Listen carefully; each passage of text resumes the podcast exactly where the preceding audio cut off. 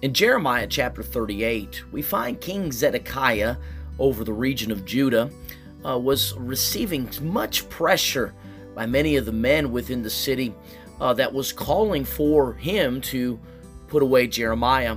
King Zedekiah fell into the trap and they had put uh, Jeremiah in the dungeon. I mean, they lowered him down uh, where the mire was, and the Bible says in verse number 6 of chapter 38 so Jeremiah sunk into the mire. When I read this story, it reminds me of a great hero that's found there, and that man was named Ebed Melech.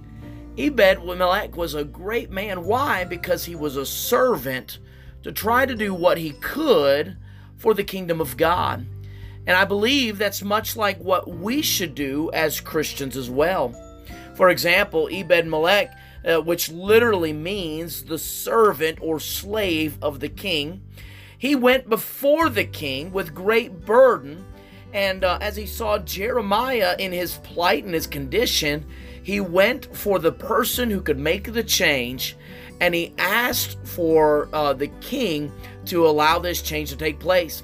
The king allowed it. They took 30 men, they drug him out uh, with uh, pieces of cloth tied together out of the dungeon area, and they freed him to the inner court. And I say that all to say this to remind you that God has a purpose for me. God has a purpose for you.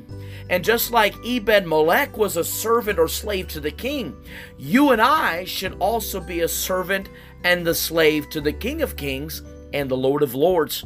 So I ask you today, how have you served the Lord? Have you served the Lord? See, D.L. Moody put it this way the measure of a man is not how many servants he has, but how many men he serves. So, have you served your church? Have you served your ministry? Have you served your pastor? You say, Well, I don't know how to do that. Well, why don't you ask him? Why don't you go to church this evening and say, Pastor, what can I do to be a help to you? Can I pass out the bulletins? Can I open up the door? Can I sing in the choir? Uh, can I clean up the trash? Can I uh, wash the toilets? What can I do, Pastor, to be a help to you today? See, be a servant, be a slave to the king. And my friend, it can make a difference for the cause of Christ. God doesn't choose just some people to be servants. Listen, He chooses everybody.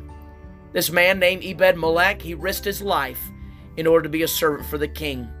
And my friend, may we learn to risk whatever it takes, even our own pride and even our own humility, in order to serve God.